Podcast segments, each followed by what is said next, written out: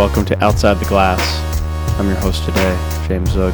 Recently, I had the pleasure of going to Israel and spending some time with the leaders of SquashBond, which is an urban squash program, after school enrichment program outside of Tel Aviv. We uh, had a wonderful conversation uh, outside with uh, Hillel Bloomberg, who is uh, one of the famous South African squash players uh, in in Israel, one of the leaders there for the last 40 years, and with Nitzan Moray, who is um, the executive director of SquashBond, uh, who grew up in Israel and um, has been a, a, player and a pro for many years. And we also had uh, a, a, whole large group of uh, members of the board. And so you'll hear some of their voices too. It was mostly uh, Hillel and Nitzan who who were speaking um, and, and talking about their um, their experiences leading leading this exciting program. It was also uh, Sukkot, which is a, um, a, national holiday in Israel, and so we were sitting outside uh, under a traditional um, shelter, and right next to us were a large group of uh, people playing uh, bowls. Um, and so uh, in the background, you'll hear the the clink of the ball uh, and um, people quietly talking. Big problem with kids, with, with the big problem in Israel is between the Arab kids and the Jewish kids. And the idea was that if we could get them to come together in some way through sports and teach them other things, they would help to promote coexistence basically. And um, we started a program with the Arab village just near here, and we brought uh, kids from there. We bus them in twice a week. We originally we started once a week, and then we got uh, slowly built up our Jewish kids from Ra'anana itself, where the squash center is, and. Um, took a year, once a week they came, they met, they played, spoke a bit of English together, and it developed from there. The second year was very much better. Everybody was sort of knew each other. They in fact waited for each other. They waited for the for the for the day that they were coming. We extended it to two days a week, and we doubled the time from an hour to two hours uh, a week uh, uh, a session. Mm. The guy sitting around the table and a couple of others who are not here um, helped us to form a non-profit organisation to run the program. And we're now going into our third year where we're expanding again with more kids. In other words, the idea is to bring in as many kids as we can. Once the program is going, it's going well in Israel, in, in Ra'anana, because we have the facility of the squash center, the idea is then to go further afield, into Haifa, into Jerusalem, into Tel Aviv, Jaffa, down south, and slowly, slowly build up this idea of sport, youth, uh, integration amongst the kids. Mm. We had fantastic results from the two years we've been running. The kids themselves, I mean, we have a small brochure which we printed, which uh, one of the girls at the Arab school wrote a letter to us. Amazing. It's, it's, so that was the whole idea. That's and, and, these are the guys who work together with us and help us. It's uh, boy, boys and girls. Boys and girls. Yeah. Is there a cul- cultural thing about the girls coming, or or no, is it, totally no, families no are excited about it? No problem. They're very relaxed and they're not. Uh, super religious that they have to keep them separate. yeah, exactly. Yeah. No, that doesn't. Very relaxed.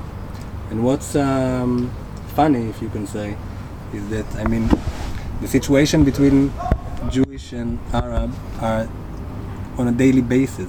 I mean, the village we are working with about what 10 kilometers, 10 kilometers from here, yeah. and we meet every day in the street or in the mall or wherever. But still, the education is in separate you know separate schools, schools they live separately. Yeah, and everything is separated. Yeah, right. But we live really close one to another. So this as Hillel said this was the idea to just let them meet each other. Yeah.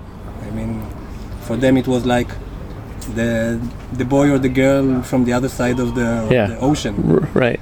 And now they're playing together and it's really great to see them you know work together and then friendship become more close yeah and how the practices are, are for two hours? Is it all squash or is there anything? No, there's squash and there's we had this year Monty was in charge of that side of it. Monty uh, comes from the educational side. Monty, you can tell your.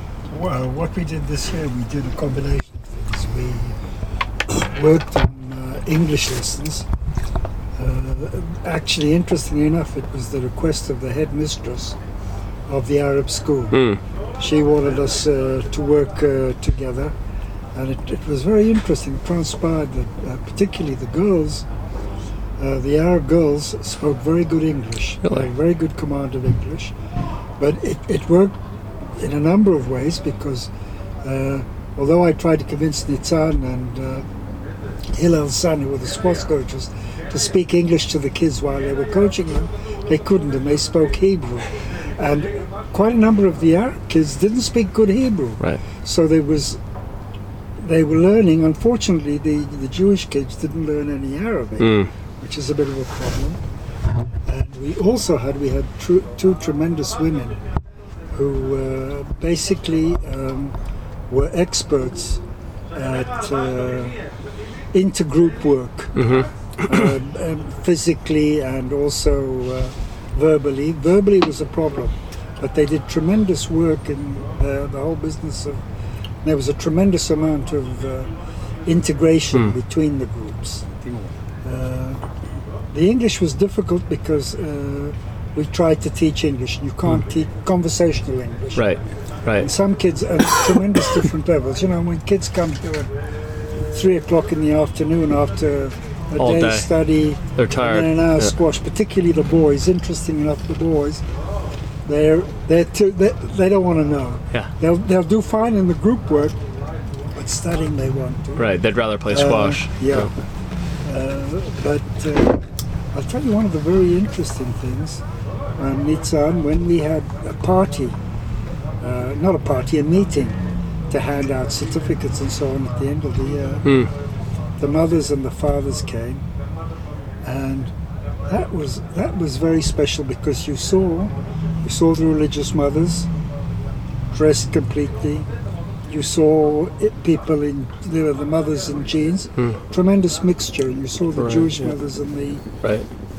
So in in that sense it was uh, very very successful. Are the kids studying English at both those, the Jewish Yeah, and the. Arab? They, Yeah, yeah. they It's- English is a course they, they it's, take. it's a compulsory course. compulsory. Compulsory And that would be the lingua franca for this kind of program where Yeah, they yeah. both, That was the idea. they don't really speak Hebrew or, or Arabic. It's more There's speaking. also something in the philosophy of shared life um, experiences or programs is where you try to create like a middle kind of workshop Right. or whatever. So neutral.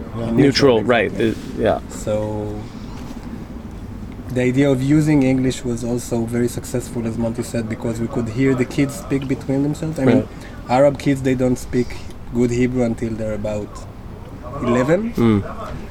The Jewish kids they don't know Arabic At all, almost nothing, and which is uh, bad. Yeah. So you could hear, Right. Yeah. So you could hear the children, you know, speak a little bit Hebrew between themselves, and then turn into English, and Yeah. then it was a nice mixture. Yeah. You know, to hear.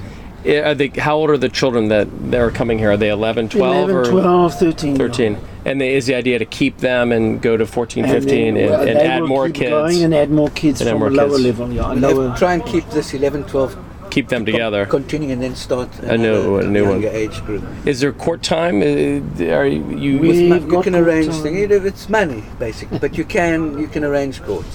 You know, we try everywhere to try and save where we can. Hmm, We, the first program is started here. right. Okay. The idea in the future is to try and develop it in other areas. Yep. The big sports are football, basketball. Basketball, Yeah, and that's then- true. That's ninety percent. Oh, that, I, that's it. It's not, a very, it's not a very sporting. Well, I, I, asked, I asked the taxi driver on the way over here, uh, you know, and, and, and the typical conversation around the world with a taxi driver is always, you know, what are, what are the sports? What do you follow? What do you, you know, and then you talk about that for hours, right? And he said he doesn't really follow Follow sports. A lot of people don't follow sports. Um, the sport at the school is very badly organized. Yeah. So it's all organized afterwards. It's Hmm. all all uh, recreations which the parents pay for. Mhm. So you, and squash is So a fairly minor. expensive sport. Yeah. right. There's no s- it's squash leagues between schools here like you have in the States Yes. or in Europe. There's no yeah. clubs, No. no leagues. Very Nothing Yeah. yet. There used to be sort of an There interclub. used to be, but it's not. but it's- uh, hopefully, it's going to come back again, but it's not. Um, it's not strong. Let's put it that way. Hmm. You were at, at a school in South Africa. Uh, we, I'm sorry, I'll I'll say it as a question. You were at a s- at school. Yes, in- yeah. So, so you, you, there they had the system like in England where you had the houses. Firstly, you represent your house. Right, and then exactly. you re- re- represent the, The school. Somebody came here and tried it, and they laughed at them. you know, who cares? Do you know? It's a school. Yes. And nothing else. Right. you know what I mean? What was their resistance to each other? Like, what did the Arab kids feel about the Jewish kids before they, you know, how did how did it They break didn't down? Really, uh, They didn't really know each other. No, they didn't know each other. They didn't make any remarks, but they kept in their own groups. Yeah. You had the Arab kids sitting here. We like it between uh, uh, for two hours. Uh, at the end of the first hour, we give them sandwiches and fruit. So the Arab kids would sit there, the Jewish kids would sit there, and they kind of like. After the first year, they were all just Sitting together. mixing and sitting together. There's No, it's no an apolitical disadvantages thing. with these programs. It's an apolitical thing. It's Correct. not that you're going to ask them what their Politics are, or their parents' attitudes. It's Yeah. a win-win. And kids are colorblind as well. You know, They are. th- th- This is not color, but kids are colorblind, which is beautiful. Right. know what I mean? One lesson, they just sat around the table. Each kid got a paper and uh, colors and started drawing uh, something. Hmm. They, they moved it around after a minute and all of them created like different kind of mixture of everyone. Right. And then they had like a group um, exercise.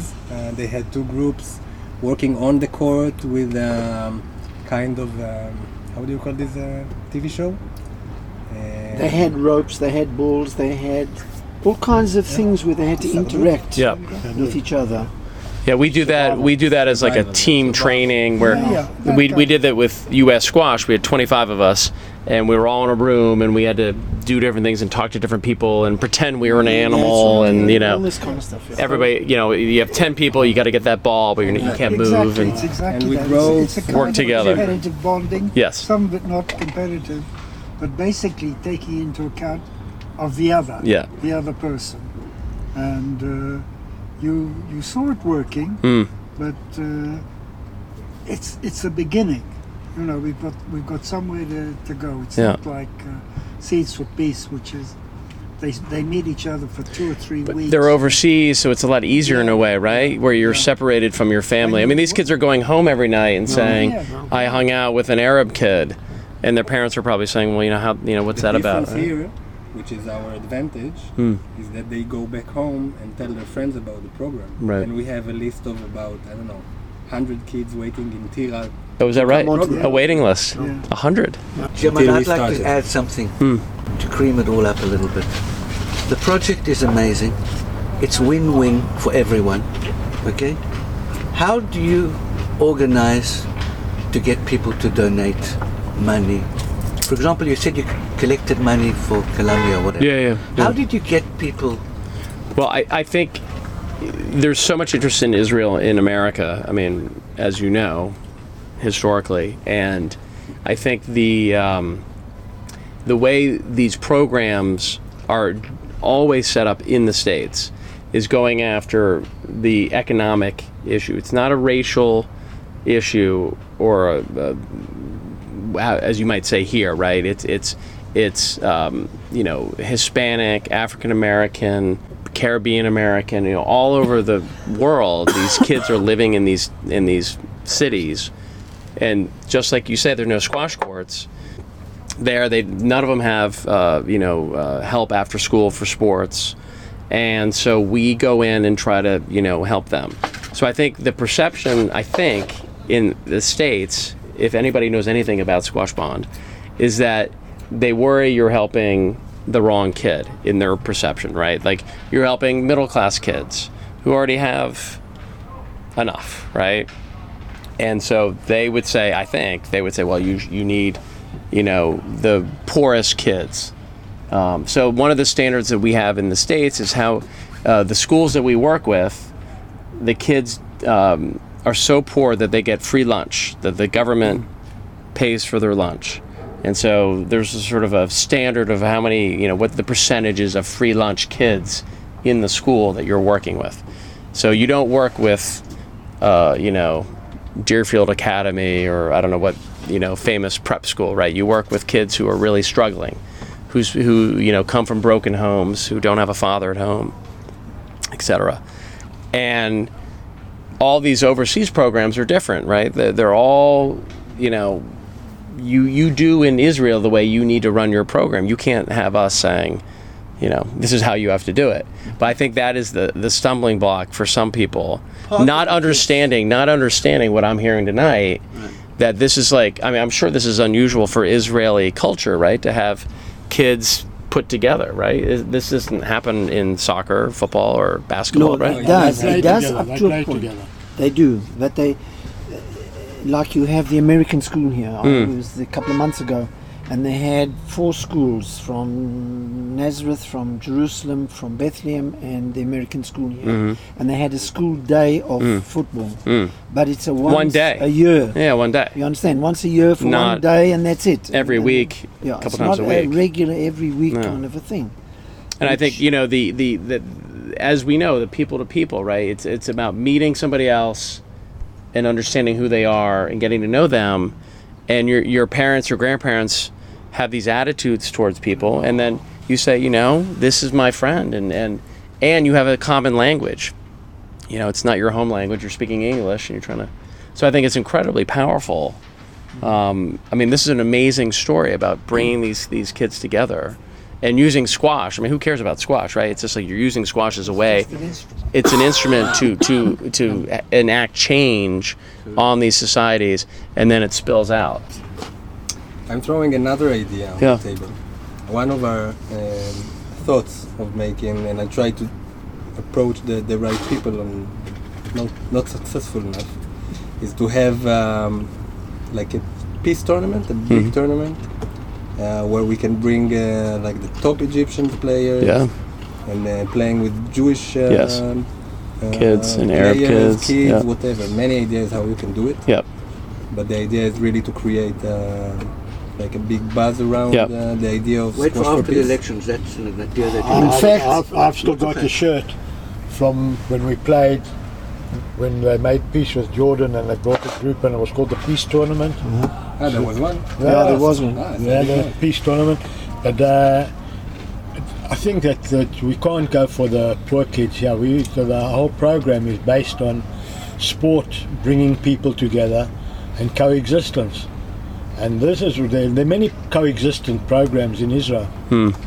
But this, as far as I can understand, is the only one that's totally sport. You've got Jewish kids and Arab kids playing soccer. Hmm. And but you have to be a top star in order to get into That- top team. right. You, you have leagues where Jewish teams play Arab teams. Just-. There's no no discrimination from that point of view. If, uh, if an Arab team is good enough to play in the first league, and there are two of them, there's one from Sakhnin, and half the Sakhnin team is is Jewish. In fact, their coach is Jewish. But uh, that that you have to be right at top level. We're going down right to the children level. Yeah, And and here, if you, as you say, teaching them sport and and coexistence and English as a neutral binding point, right. this is an advantage, and this is I think that we've got to go for. And uh, there are many groups as well that support the trying to get Jews and Arabs together. Hmm. Tell me about these two girls you were you were you were, somebody mentioned. They were doing the program. Yeah, Well, um, one was actually an, uh, an instructor in group dynamics. He was one of the at the Wingate Institute for many years. He was a woman in the late fifties, uh, and uh, one of her pupils. Uh, no, she no youngsters, but they're, they're simply their ability to engage with the kids Hmm. and to get the kids working together. Uh, but what they found, a lot of it was, uh, you know, working in the groups, the kind of exercise we're talking about. Kids weren't weren't verbal. Hmm. They hadn't got over it. But you know, by if they start getting to the age of 14, 15, they get verbal. One of them is continuing with us. Uh, the other one thought that she was going to retire, and suddenly she's got offers of all kinds of jobs, unfortunately. But we've, we've, we've got people who uh, will work, and, and with the English teachers, basically we had difficulty because in Israel, um, first of all, teachers aren't paid a great deal of money, and so all the teachers, virtually without um, uh, exception, after after they finish their school hours, they give private lessons. Really? Tutoring. They make a lot of money. And that's where they make a the lot of money. And you know they, they can't afford to be volunteers. Right. It was all voluntary, so we had difficulty there. But there's no doubt about it. If we find the right people to do the English, it, it's again it's a fabulous instrument for this business of Yeah. getting kids. We had one. We had one very bright uh, uh, girl, the brightest girl in, in the lot, uh, Arab girl, and she had a couple of uh, Israeli kids who had difficulty with English, and she was coaching them while the, the teacher was going on. It was amazing, just to see it. You know, that's the kind of thing that we're talking about. Is there a uh, time during those two hours where they sit down with books and and uh, you know are trying to study or or No, you know be tutored? Yeah, yeah. Well, well, it was not in books, but you, what you, what we had was two groups. Hmm. So one group does uh, squash on two courts with uh, Nitzan, sometimes sometimes with Yair, and the the other group we had uh, uh, a session of English and a group session. Hmm. The session of English is Every every day. That's I mean Yeah. every time they come. That's Yeah. really great. Yeah, yeah, every time they came. Now, are the kids paying anything? Do they have to pay something? Yeah, they pay. Uh, one of the things that we felt was very important that they that nobody gets it for nothing, Yeah. but we levied a very low fee, which was like seventy-five shekels a month Which is uh, like for $20. participation, and they had to pay. They the, they paid one hundred and fifty shekels as an entry fee. Mm-hmm. If the parent couldn't, parents couldn't afford it, they didn't pay it. Mhm. A couple We, of we kids knew. didn't didn't. Yeah, a couple of kids we knew did On both sides. on both No, sides. uh, both. Oh yeah, there Yeah, was yeah. the one Israeli kid. The, the, the, the Arab kids and the Israeli kids are not. There's a lot of poverty in Israel, obviously. Right. From an educational point of view, you don't find what we heard the Americans saying that the kids are supposed to be in school and they're sitting on the fence outside the school. Right. You don't find that here. Whether it's amongst the Arab kids or the Jewish kids, they are all in Going. school. Yeah. So it's not as if. Uh, I mean, as you say, social workers will tell you there's lots of poverty, Yeah. but it's on both sides. Yes, for now. But uh, I, I think I think uh, the next level, if uh, hopefully we can do something with uh, Egypt. I think that will be amazing for the squash bond, the whole squash bond Yeah. project. I think that'd be great. Just down the hill. Is this right here? It's here. We have a guy in, in, in when Nitzan and I were overseas. We went to London and we met two guys um, who are part of a trust fund that was set up in the family, Hmm. and they both play squash, fanatical, and they both uh, felt that. And the one guy said to us, he said, "Guys, if you organise a squash tournament Mm. in Jerusalem Mm. between Arabs and Jews, Mm. I'll finance it." Yeah. and that was ex- That's what he wanted. Yeah. so you're going to Ramallah. Uh, Yeah.